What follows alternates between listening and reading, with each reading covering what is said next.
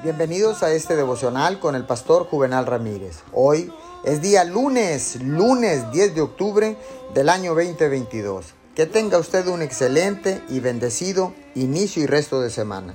La palabra dice en Éxodo 14:4, y yo endureceré el corazón de Faraón y él los perseguirá, y yo seré glorificado por medio de Faraón y de todo su ejército, y sabrán los egipcios que yo soy el Señor. Cuando Moisés le dijo a Faraón, Dios ha dicho, deja ir a mi pueblo, el faraón respondió que no. No una, ni dos, ni tres veces.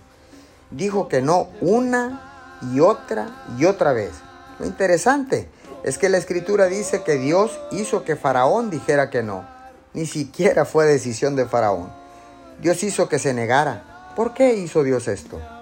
Para que Dios pudiera mostrar su poder en mayor medida.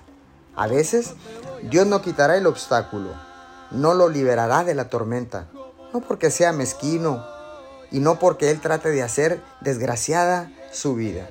Él quiere mostrar su favor en su vida en mayor medida, multiplicado. Usted puede estar en una tormenta, pero recuerde, Dios tiene el control de todo en su vida. Quédese en paz. Señor, gracias, porque ahora sé que en medio de la tormenta puedo clamar a ti porque sé que estás más cerca de lo que yo me pueda imaginar y estás listo para ayudarme a salir de cualquier dificultad. Te doy gracias en el nombre de Jesús. Amén y amén.